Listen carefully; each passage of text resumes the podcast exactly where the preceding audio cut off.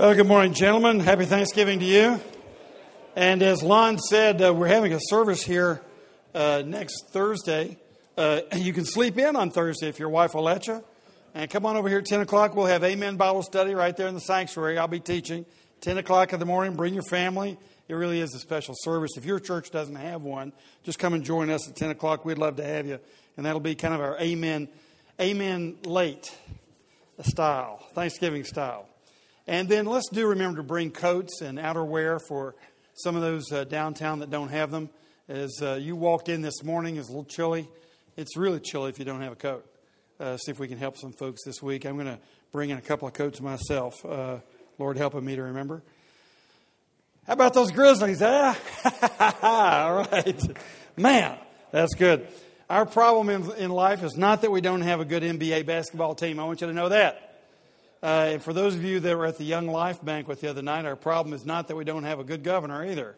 Uh, Bill Haslam really gave his testimony last Thursday night. It was really just oh, it's wonderful to hear that from those who are leading us. Uh, we ought to be very thankful uh, to have one of our brothers doing a good job in his office. Well, let's turn to Matthew chapter 6. Um, and we are looking at verse 25 and remind you where we've been. Uh, this whole Sermon on the Mount is to talk to us about what it means to be a disciple of Jesus. And especially, Jesus is comparing us to the phony religion that just surrounds them everywhere. The hypocrisy of the church is everywhere. People have a wrong understanding of what real followership of Christ means. And boy, does he ever lay it out here. He says that your lifestyle must be far better than the scribes and Pharisees. Uh, it must exceed it by a long shot if you're even to, to enter the kingdom of heaven.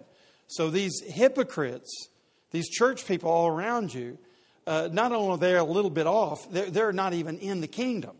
So don't be thrown off by the institutional religion that's being put in front of you, he's saying to them. Furthermore, don't be thrown off by the pagan culture in which you live. Uh, they're going in an opposite direction. So he's constantly contrasting what's around them and saying to them, You must be different. You are the light of the world. You're shining into darkness. And there's to be a contrast between you and the surrounding people. Just like when we looked at Deuteronomy and Moses was telling the people before they cross the Jordan and go into the Holy Land, look, there are a bunch of wicked, wicked, vicious people over there.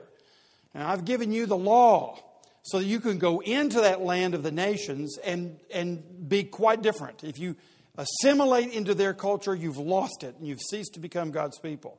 Jesus is really doing the same thing. He's on a, Moses was on Mount Nebo, Jesus is on another mount, and he's giving them uh, the, the guidelines for what it means to follow God in the midst of a very confusing and dark world. Well, he starts off, of course, by showing what real righteousness is. You remember in chapter 5, we looked at various contrasts. He says, Now you've heard the hypocrites teach it this way. This is what the law means just outward conformity so that everyone thinks you're conforming to the law. No, that's never what God intended. He says, Your law abiding begins with a heart. So that your sexual life doesn't just begin with your hands or your feet or some other organ. It begins with your mind and your heart. What are you thinking about? What do you want? Where are your lusts? Are you lusting after women or are you lusting after God? He says it starts right in here. He says, uh, likewise with, with keeping the uh, sixth commandment. If you're not going to murder someone, it's not just a matter of not wringing his neck and killing him. It's a matter of loving him in your heart and so on. You know, you know the story. So he says, Your ethic is an intensely internal ethic. It's what we call endo religious. It's not ecto religious. It's not just your behavior on the outside, it really involves your heart. Then we got to chapter 6, and we see that to follow Jesus means that your piety is not to demonstrate your religion to other people. Your piety is simply to get to know God and to please Him. So that your whole devotional life is directed upward. There's this big draft in your life. Everything just goes up. When people know you, they sense an upward draft because you're seeking to please one audience, the audience of God Himself. So, all of your prayer, all your fasting, all your giving to the poor, all of your charitable giving, all your tithing and offerings, all of this is done in secret for the Father's pleasure. You have a vibrant relationship with Him that defines you.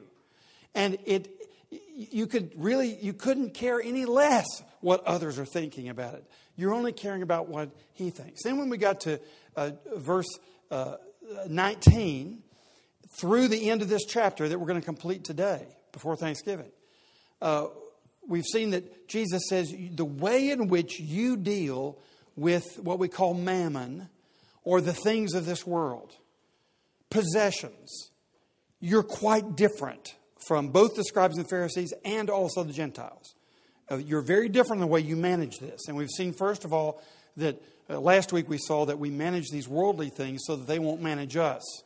We control them so they won't control us. And the way we control them is because we're being controlled by God. So you, have, you can only choose one master, but you're going to have one. Everybody has a master. So you're going to be a slave to the things of this world or you're going to be a slave to God. You must choose. If you're a slave to God, then the things of this world become your slave. You don't become their slave. So that's the first thing that Jesus says about dealing with the things of this world. Now, when we come to the passage today, beginning with verse 25 and going through the end of the chapter, we'll see that he continues that discussion about our relationship. First of all, he talks about our relationship to the law, then he talks about our relationship to the Father, and now he talks about our relationship to the things of the world. And all of them are shaped by our relationship with the Father. But here, when he talks about the things of the world, he's going to talk about a particular problem that every one of us has. Otherwise, it wouldn't be in the Sermon on the Mount. Jesus takes up the issue of worry. And worry comes from worldliness. That's the whole point here. It's tied in with worldliness. So you think you've got all your finances managed just fine, but when you're still worrying, you haven't got them managed. They've got you managed. If you're anxious or worrying about anything in this world, it's got you by the short hairs. You don't have it. So this is another aspect of managing worldly things is to deal with anxiety. Now let's look at the text and see what he says about it. He gives us a fairly long section on this. I mean, obviously, this is a big deal. It was plaguing the people in his time, and I tell you as a pastor, I see it plaguing people in our time, big time. All you have to do is look at the most popular drugs right now. How many of those are related to worry? I rest my case. Now let's look at chapter 6, verse 25. Therefore, I tell you, says Jesus, do not be anxious about your life, what you will eat or what you will drink, nor about your body, what you will put on. Is not life more than food and the body more than clothing? Look at the birds of the air. They neither sow nor reap nor gather into barns, and yet your heavenly Father feeds them. Are you not of more value than they? And which of you, by being anxious, can add a single hour to his span of life? And why are you anxious about clothing? Consider the lilies of the field, how they grow. They neither toil nor spin. Yet I tell you, even Solomon in all his glory was not arrayed like one of these. But if God so clothes the grass of the field, which today is alive and tomorrow is thrown into the oven, will he not much more clothe you, O you of little faith? Therefore, do not be anxious, saying, What shall we eat? Or what shall we drink? Or what shall we wear? For the Gentiles seek after all these things, and your heavenly Father knows that you need them all. But seek first the kingdom of God and his righteousness, and all these things will be added to you. Therefore, do not be anxious about tomorrow, for tomorrow will be anxious for itself. Sufficient for the day is its own trouble. Amen.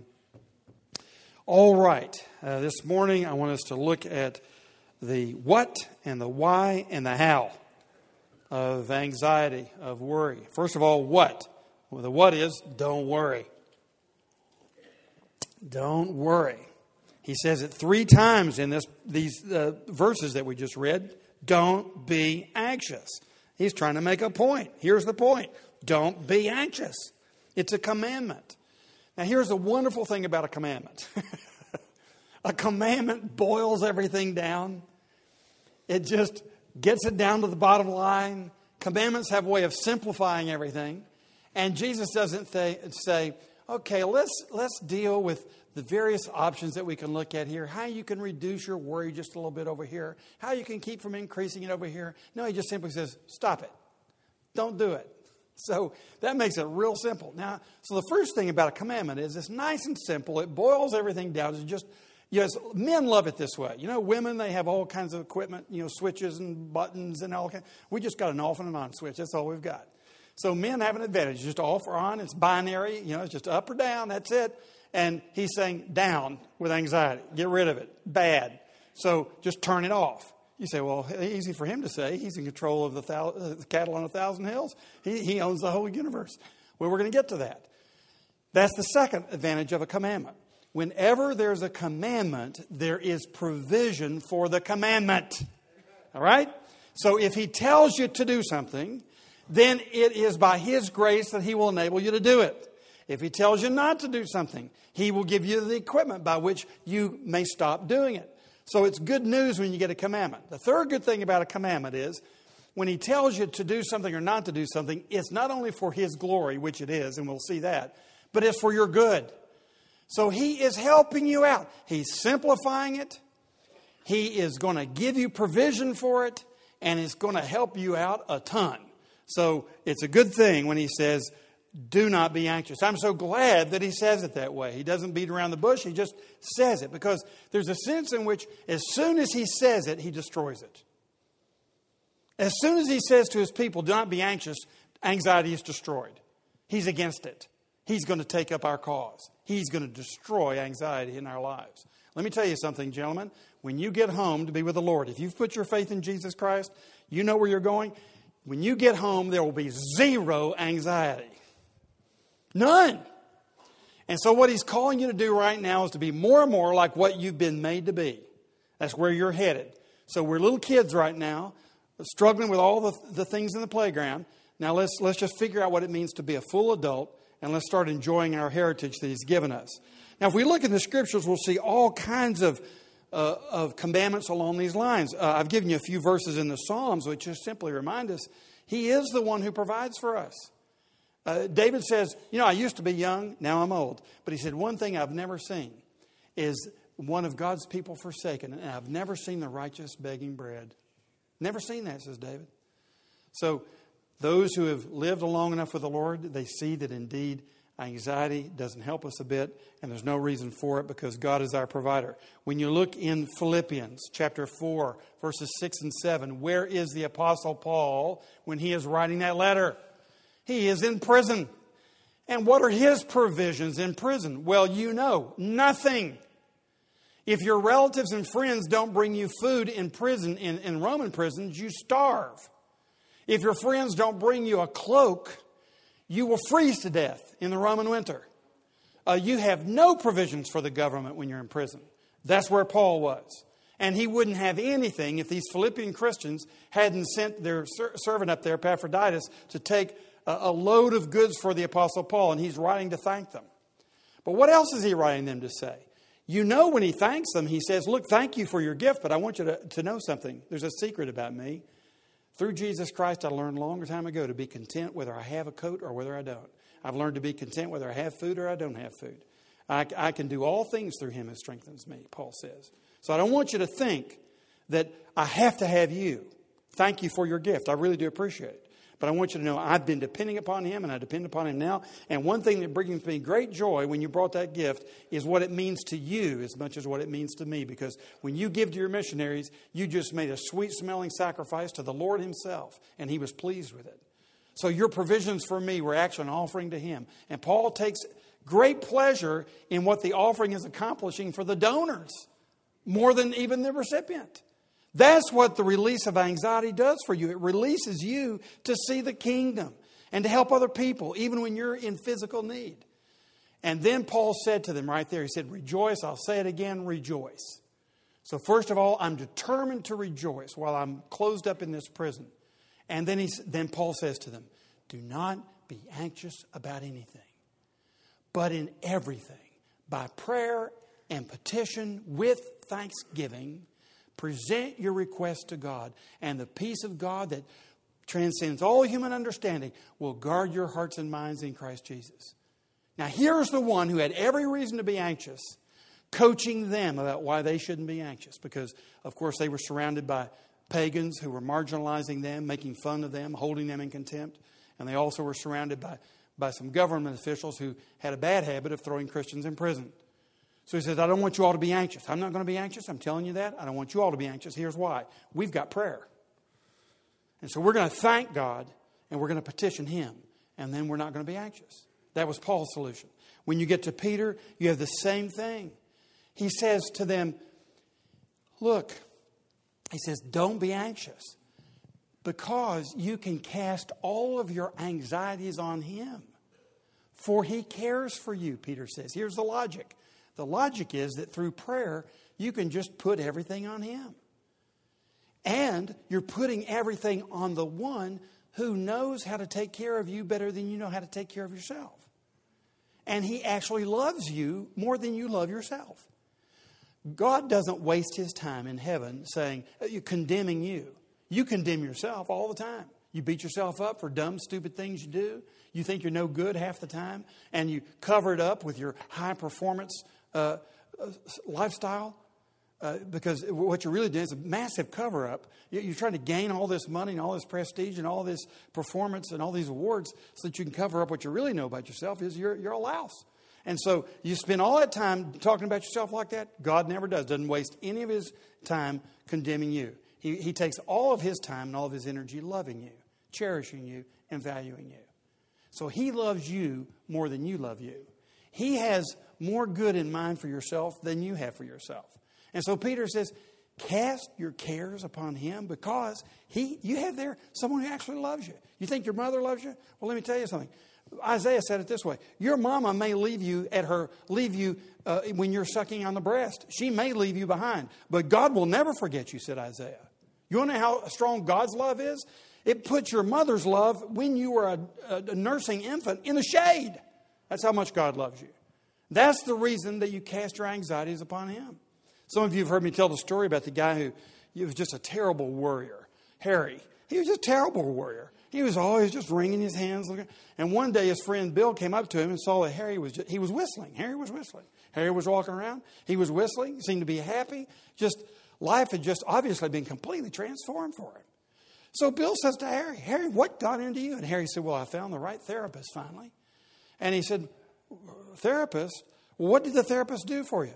And he said, The therapist told me that he had me enumerate all the things I'm worried about. And there was a long list. I had about 50 things I was worried about. And then my therapist said, Give me that piece of paper and just give those worries to me. He said, So I took that piece of paper and I handed it over to the therapist. you know, it's an amazing thing. Ever since then, I just don't have any burdens. I've just been so happy. I just gave them all to the therapist. And then Bill said to Harry, My stars. He said, That's pretty good. He said, How much did that therapist charge you? He said, $10,000. And Bill said, Good grief, Harry. How are you going to pay $10,000? He said, I don't know. That's his problem. Uh, now, guys, in, in a funny kind of way, that's sort of what the Lord is saying. Hey, come on. I've got, I got the ball. You know, I'm captain of the team. Uh, I control the universe. I can take it. Give it to me and make a transfer. And that's what Jesus is saying. That's the mechanism. Give it over to him. And when you don't, let me tell you what you're going to do. You're going to take drugs for ulcers and heart problems and uh, your, your nerves. Now, look, let, let's, let, let me make a statement about your nerves. We've all been born with different nervous systems. Mine, I just thank God for mine uh, most of the time. Uh, but my, I'm so such a, a, a lughead. I can be in a restaurant and the waiter behind me will drop a whole tray full of dishes crashing on the ground, and I'll move just like this. I mean, it doesn't even affect me. Uh, it doesn't. My nerves just don't physically don't respond. Now, that also means sometimes I'm insensitive to my wife. you know, so, uh, I guess nervous people in some ways are more, more sensitive. They react more readily. Uh, so we all have positives and negatives about our nervous systems. Some of you, if the waiter had dropped that platter, you'd be hanging off a chandelier in about a half a second. Your nervous system is just built that way. So we all inherit different nervous systems. We also had, all of us had different rearings. And the ways that our parents reared us and made us look at the outside world has a lot to do with whether we worry about what that outside world is going to do to us. The sense of security or insecurity that our parents had about their own home usually affects us a whole lot about our, uh, it's kind of our default position of how we think about the threat of the outside world. And once again, God just gave me a blessing. My parents uh, lived their lives in such a way that they did not leave their children with a lot of senses of insecurity uh, or uh, of worry. And I'm thankful for that. Uh, and I realize that most of us in this room do not have a combination of those two things. So sometimes it's a little easy for a, a, person with a naturally calm nervous system and someone who had parents who nurtured and protected them uh, to say, "Don't worry." You know what? You know Alfred E. Neuman, What me worry? Uh, but uh, some of us start in a very different place. And let me just say that there are some things in life that are not going to get fixed until we get home. And whatever your nervous system is, with its pluses and especially its negatives, those negatives are not going to get fixed until you get home, generally speaking. And now God can miraculously change our DNA. He can do whatever He wants to do. But normally, you're going to live with your system the way it is your body and your psyche, the way that it was shaped. You have a way of coming at life. But here's what Jesus is saying wherever your starting point is, doesn't matter where it is, I'm telling you where your end point is. And we all have the same end point. And furthermore, I'm telling you that wherever your starting point is, maybe you're a thousand miles away from home, well, just start hiking. Some of you may be only 500 miles away from home. Start hiking. We're all hiking, we're all going towards Zion. So, however far you are away from Zion, just start walking. And the point is not how far are you from Zion, the point is which way are you walking? Are you going in the right direction? So, whatever your starting point is, it doesn't matter. It honestly doesn't matter at all. The Father takes no pleasure in whether your starting point is here or your starting point is here. The Father takes pleasure in where you're walking and whether you want Him or not. That's all that matters. So do not compare yourself to somebody else.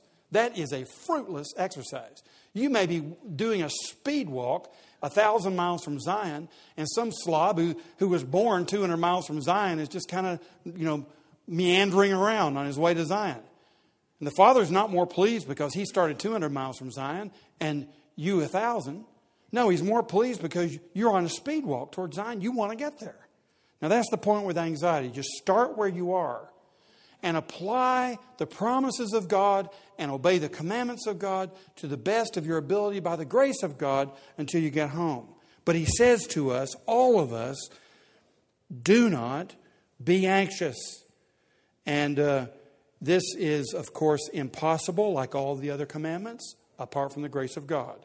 So, once again, we said a wonderful thing about a commandment, like Augustine said, command what thou wilt and grant what thou commandest. So command what you will and grant the ability to keep that command. So here we go. We're going to ask Him to grant uh, to uh, the commandments provision for us. Now, when we move to the second half of verse 25 into verse 32, we get the answer to the question, why? And the answer is because. And I want you to notice four becauses. The first one is in the second half of 25, 25b. Your life is more than things. Your life is more than things. Here is what Jesus is saying. Why will you worry about what you're going to eat or what you're going to drink or about your body? Is not life more than the food that you're going to eat? Is your, isn't your personal life of more value to God than the food He's going to give you? Is not your body more valuable to God than the clothes He's going to give you to put on your back? Don't you realize it's not the food He values and the clothing He values, He values you, silly. And so it's, it's an, uh, uh, what you saw, if you read Stott on this, you saw that these are what we call a fortiori that's Latin for to the stronger. That means from the, uh, from the weaker argument uh, to the, no, from the stronger argument to the weaker argument. So, in other words, if you prove the stronger argument, then the weaker argument is naturally true. And so he's going to, he's going to do that when he talks about the ravens and when he talks about the grass of the field. If God loves that, then that's even a stronger argument to show that he loves you uh, because you're, you're of more value than birds and grass.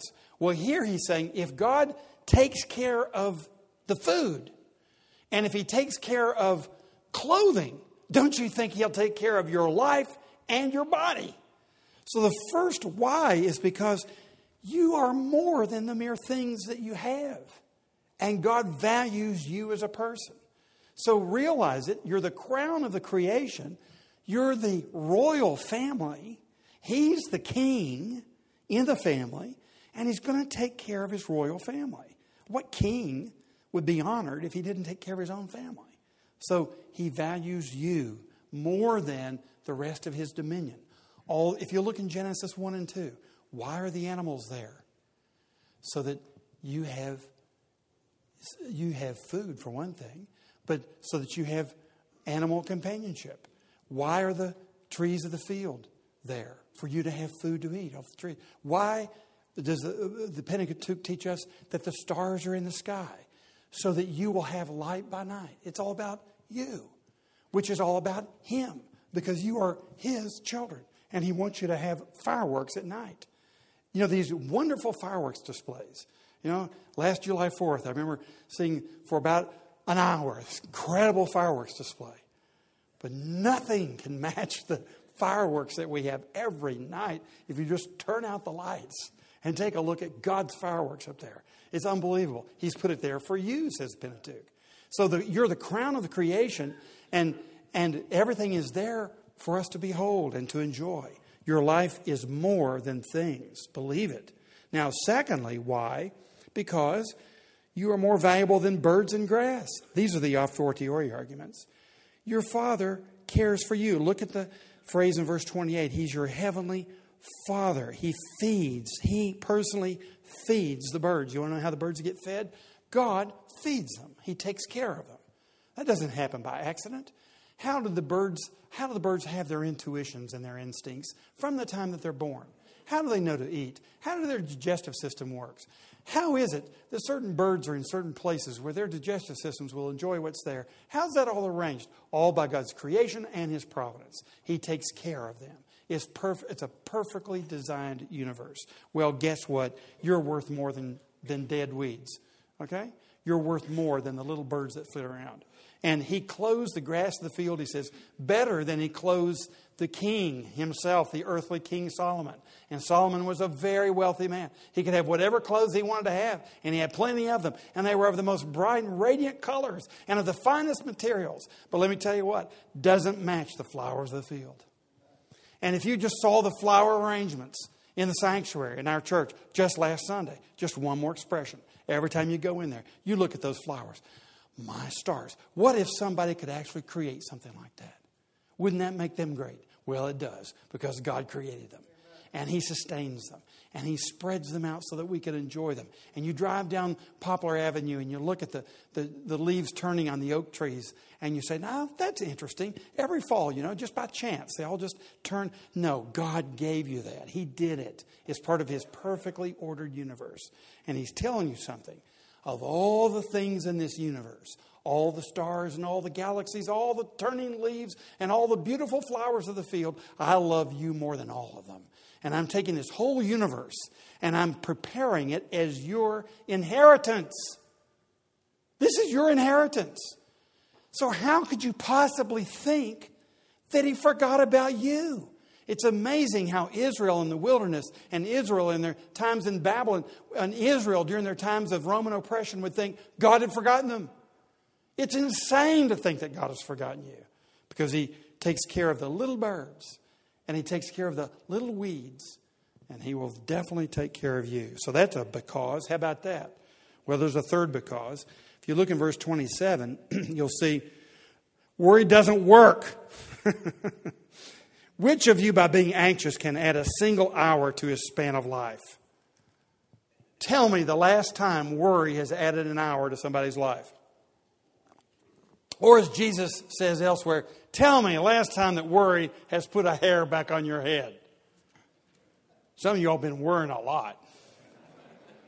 You know, how, how's worry going to earn the income next year? When's the last time worry really worked for you? You said, man, I couldn't have done that without a lot of worry. Man, if I hadn't been anxious about that, I'd never gotten that done. Tell me last time you said that. Listen, good old Americans, pragmatists, people who like to do things that work the right way. It doesn't work. Stop it. It's foolish. It is counterproductive. It's undermining everything you're trying to accomplish. Let me tell you something. If you want peace in your heart, if you want to be able to just walk about with a sense of joy and well being, let me tell you what will destroy it anxiety.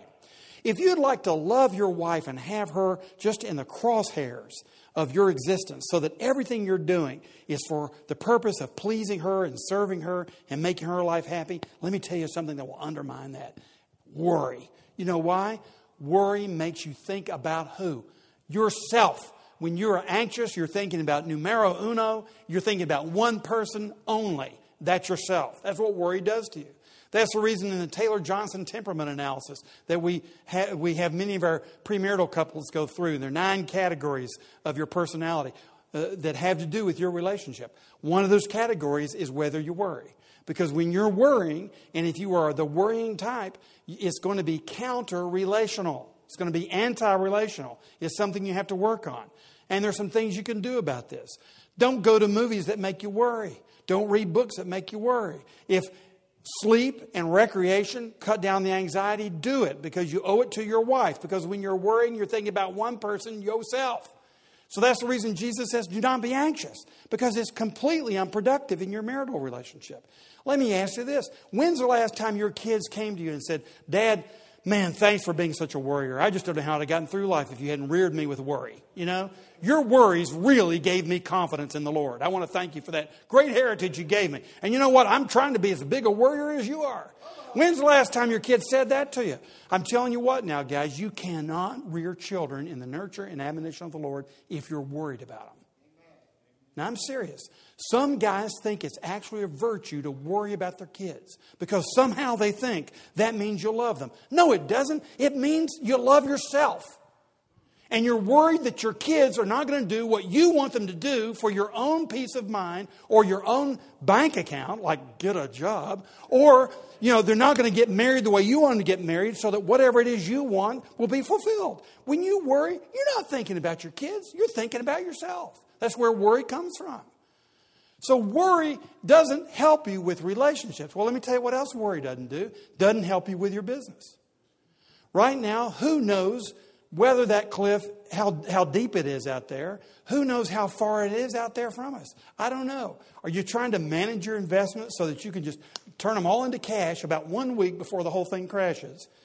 Reinvest back in the market, pick it back up, and double your money. If you're living like that, you probably ought to worry. There's some things you can do that a wise man would do that'll keep you from worrying, where you, you don't try to suck the last ounce of uh, a material uh, uh, blessing out of this life because you know you're stinking rich and you're going to inherit all the world uh, in, in about, you know, some of you just a few years, some of you a few decades. You're going you're going to get it all. And so you don't worry and you don't manage your life like you have to drain the last ounce of uh, the last dollar out of your bank account, uh, you know, when you're three score and ten. And when you live life like that, you don't make good decisions. The investors, those in the investment business who are making the best decisions, are the ones who are the coolest, aren't they? And when things went down last time, they didn't switch everything out of worry. No, they, they were cool, calm, and collected, and they made good business investments. And you know as well as I do, the ones you trust to manage your money are the ones who stay calm during tough times. I tell you what, now, when I'm in surgery, I don't want my doctor coming in and going, oh man, I'm not sure I've ever seen this surgery before. Oh, my stars. Uh, let's see, what did that medical book say? Uh, golly, uh, uh, where, where, give me the x rays. Do we have the right patient? Is it the left leg or the right? You know, I don't want a surgeon doing that. I want a guy who's cool, calm, and collected. You know, gentlemen, you know it. Nobody's business in this room is advanced by anxiety. Nobody's. And everybody's business is advanced with trust in the Lord that brings peace in your heart. Everybody's business, everybody's relationships, everybody's soul. So, hey, how about it? Let's get on with it. He says, Do not be anxious because it doesn't work. And he says, Which of you, by being anxious, could add a single hour to his span of life? It's not going to help you. And what, what is worry about? Generally, about things over which you have about zero control. You're worried about where the cliff is and how deep it is and whether it is. You have absolutely no control over that. It's beyond your control. Why are you acting as though it's your responsibility? It's not. You know, you can leave that in the hands of the Lord. Cast your burdens upon Him. Now, fourth, because, is worry makes you look like an unbeliever. And this is probably the worst of them all.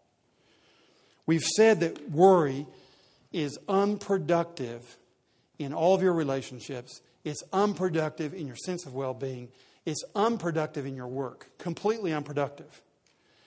It's most unproductive in your relationship with God. Because what you're saying is, when you're all worried and tied into a knot, hey, everybody, I'm a phony. Hey, you want to know what a hypocrite looks like? Me. I say I trust in God. I'm not trusting in Him. I'm worried out of my mind. That's the problem with the worry. Its chief concern is, as he says here, therefore do not be anxious, verse 31, 32, what shall we eat or what shall we drink or what shall we wear? For the Gentiles do that. That's Gentile behavior. You see, once again, throughout, throughout the Sermon on the Mount, he's comparing us to Gentiles. He's comparing us to scribes and Pharisees. Here it's the Gentiles. Gentiles, of course, they worry because their gods are capricious. Their gods are completely unpredictable. Their gods are not faithful, either to one another nor to human beings. You have to manipulate the gods of Rome and Greece. You have to try this sacrifice, this prayer, this little ritual. You have to say your incantation, incantations, and then you're not sure what they're going to do. That is truly the way those gods are.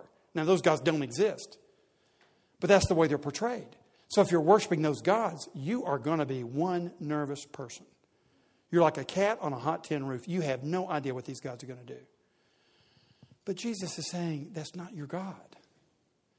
Your God is your Father. He is completely devoted to you. And he's not like these idols in Greek, uh, Greece and Rome, uh, you know, trying to control their little turf. No, this God owns all the gods. And he owns the entire universe. He controls it. So he's controlling everything. You, so you have, you have complete sovereignty over the, the, the, this material world, and then you have complete, unadulterated love for his children. That's what you've got. So when you're walking with him, you don't want to act as though you're not. You don't want to act as though he's like the, the pagan gods. So your ability not to be anxious is related directly to your ability to trust him. So, therefore, you can see your anxiety meter is the opposite of your trust meter. The more you're trusting God, the less you're anxious, generally speaking. Now, remember, some started a thousand miles from Zion, some started 200 miles from Zion. I'm not talking about your natural nervous system. I'm not talking about your rearing. I'm not talking about your starting place. I'm talking about where you're walking. And do you find it true in your life that in your walk with God, you are increasingly able to trust Him with the outcome so that when you get to your deathbed, and that's going to be a lot quicker than you think, when you get to your last time, you're ready because you've been learning to trust Him with everything in your life, and now finally, you can trust Him with your eternal life. You can let your body go as one saint once said, he said, I've been living, he's an old man, and he said, I've been living the last years of my life kind of outside my body.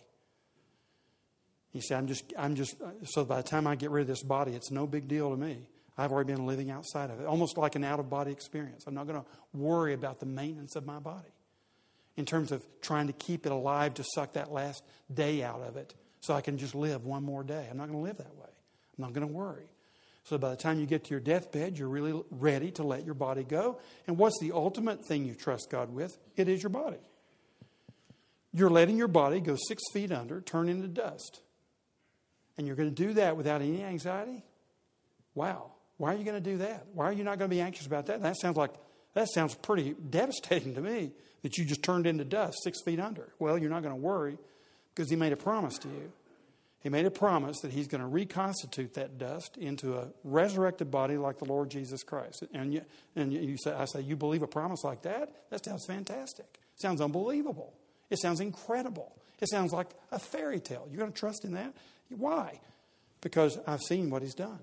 He's made other promises, and I've seen him do them. I've looked at the universe that he's created. I know he's able to. And I've seen the way that he raised his own son, Jesus Christ, from the dead. And I've heard what Jesus has said about it. I trust him. I've, I've experienced him. So you experience him now, and then you project. This is what faith does, and hope does. It projects what you know already into what you believe his promises to, to you, you believe his promises will be fulfilled. That's what enables you to face your, your last enemy, which is death itself. That's what the believer does, and it reflects your calm in the storm, reflects your trust in God, and then it, that reflects to the outer community God's trustworthiness. And that's the reason he says in this text, just like he says to the disciples in the boat when they were in the storm, Oh, you have little faith. Your anxiety is coming from a little teeny faith. Your faith needs to grow. As faith grows, anxiety goes into the shadows. Now, I want us to notice here that uh, when we are trusting Him, it begins with a faith that He will provide, and then it issues into a prayer life, as we have already seen, that we, we, we're not going to be anxious. We're going to, by prayer and petition with thanksgiving, present our request to Him. And then, as Peter says, we're going to cast all of our burdens on Him. So there really is, like Harry said, a transfer of burdens to the therapist. You, you frankly give them over to Him in your prayers with thanksgiving. That's the way you do it. And you do it because you trust Him. You trust your Father, and you know He's going to take care of you. Now, let's look for a moment at what I call Stott's caveats. Um, if you read his commentary, you will see he says this kind of peace and lack of anxiety does not is not four things. Number one, it is uh, Stott's caveats involve first of all our work. It does not mean that we're lazy because we trust God to provide for us. And there are a couple of things you can look at here in Colossians 3. Paul says, We're working for Christ. And the reason we work for Him and the reason we work hard is not because we're trying to prove anything or because we're anxious. We work hard because we love Him and because we're about His kingdom and everything that we're doing is on His agenda. So we work hard because we're in love, not because we're afraid. And, gentlemen, these are two different, two different worlds. You can look at two men, they're both working hard. But one is working hard because he's really afraid. He doesn't trust that his father will provide for him. So he's got to provide for himself. And he's a workaholic. Or he doesn't have any meaning in life unless he's always working. Or he doesn't want to have to face the realities of a bad marriage. So he just works 75 hours a week, just stays at work. There are all kinds of reasons to work hard. But over here, you have a man who's working hard because he loves Christ, he loves his family, he loves the people that he works with and his whole life is compelled by love, not by fear and anxiety. Two different worlds, same number of hours in the job sometimes. But it doesn't mean, because we don't worry, that we don't work hard. Actually, just the opposite. If we love our Father, we want to work for Him. Secondly, it doesn't mean that we don't care for the poor and don't share with them. We do share with them. And you'll notice the Old Testament teaches us not to worry too. But in Deuteronomy 15, the instruction is okay, we're not going to worry about the poor, we're going to give to the poor. It's the one who doesn't worry who is generous. You see, if some people who are looking for loopholes will say, Why should I worry about the poor? God feeds the ravens, He'll feed them too. You know, He gave me a coat, He'll give them a coat. Well, let me tell you how He gives them a coat is that he takes the ones who have two coats and he says, I want you to give your brother a coat. And that's how he does it. And that's the reason that your brother doesn't worry. Because your brother, who doesn't have a coat, knows that God, his father, is talking to his other brothers who have two coats. And he's telling them to share one of their coats with them. That's the reason they don't worry. And they, they know that God can do wonderful things. Right now, let me tell you, right now, I have no doubt there are people in our city who are praying for a coat. And they've worried about whether they're going to have something to wear. And then they've realized, you know, I'm just going to ask the Lord about this. And they're praying for it right now. And you know what's going to happen? God's going to put it on our hearts to bring coats in two weeks. Those are going to get delivered, and they're going to, they're going to say rightly, God provided my coat. And He did. Look how God does it. He does it through His providence of moving through people. That's one of His favorite ways to work, is through His people. So you can see, not worrying doesn't mean I don't care about the poor. Just the opposite. Because I'm not worried about my little old self, now I'm more generous than ever, and I concern myself. I don't worry, but I concern myself with the needs of other people. And so, because I'm not worried, there's a looser grip on things so that others can have. And what we're finding right now in the States and in the world is that the rich are getting richer and the poor are getting poor. It's going this way. The gap that we had 30 years ago has doubled between the rich and the poor. It's because the rich are anxious and they don't want to let go of anything. And every time they gain another little step up in their lifestyle, they get used to that step. And you know what that step does? Makes them want even more.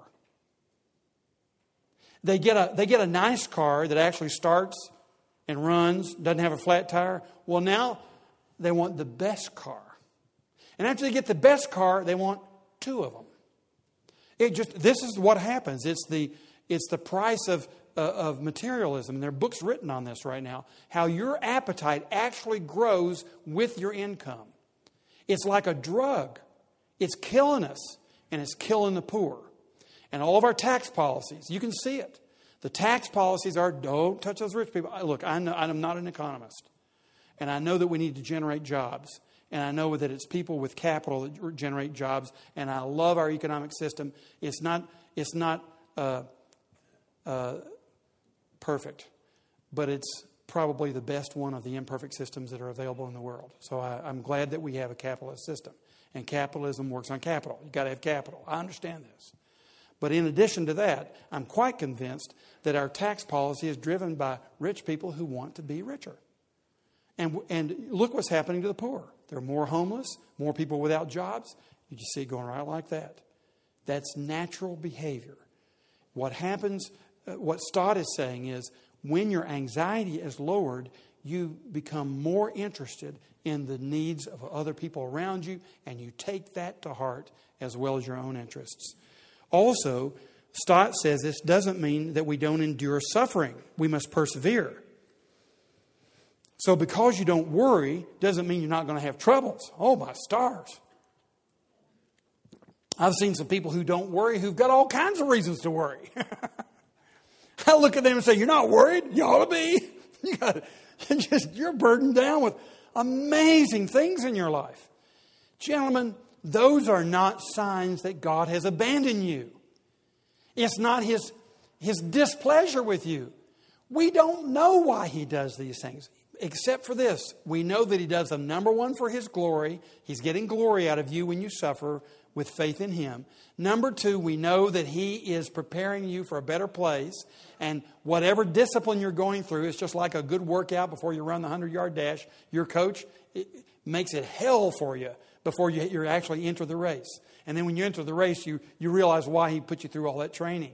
That's, I know that's what God is doing. It's all for our good and for His glory. That much I know. But the details, I can't figure this out. I do not know why so, so many of us have had burdens placed on us which would kill an elephant. And Stott is saying, quite rightly, that when you don't worry doesn't mean you're not going to have troubles. What it means is you're going to face your troubles very differently. You're going to face them with trust in your Father. As Job said, though he slay me, yet will I trust him. So, not worrying means that you will persevere through trouble. That's exactly what it means with loving trust in your Father. Fourthly, it doesn't mean that we don't plan for the future. We are not Alfred E. Neuman. You know, when I was a kid, my parents wouldn't let me have Playboy, so they let me have Mad Magazine. And I remember Alfred E. Neuman, What, me worry? Uh, you know, just a little idiot, you know. My parents really didn't like the magazine because it made me a little idiot too. But I just thought it was funny, which tells you something about my humor these days. It's kind of mad magazine humor. But uh, we're not people who don't plan and who are careless about the future. We're not people who say, "Oh, I'm not worried, so I'm not going to I'm not going to prepare for my retirement." No, you better prepare for your retirement. And if you're behind, then do the best you can to catch up.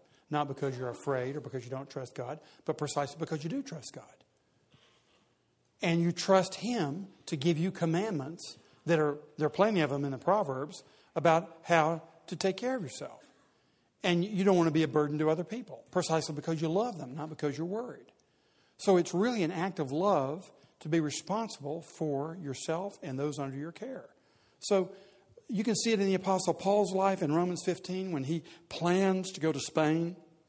He has plans. I don't know if he got there or not. Scholars don't know for sure. We speculate he probably did, knowing Paul.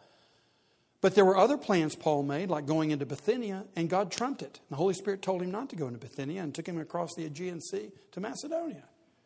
But Paul still makes plans. And so trusting the Lord doesn't mean you don't plan for the future, think about the future, and try to organize your life and manage your time and manage your resources. No, being a non warrior makes you a better manager, a better planner, a better strategist, because you're operating not out of fear, but out of love and hope, trust. And you see it also with Nehemiah. He planned. Man, when you look at what Nehemiah did to lead those people to rebuild that wall and how every little family had a little part of that wall, man, he planned that thing 360 degrees around Jerusalem. And he planned to get them all at work. And he told them he was going to make it very miserable for them if they didn't. I mean, so, and he rewarded them when they did. And they praised the Lord. And he planned the worship service. I mean, Nehemiah planned everywhere.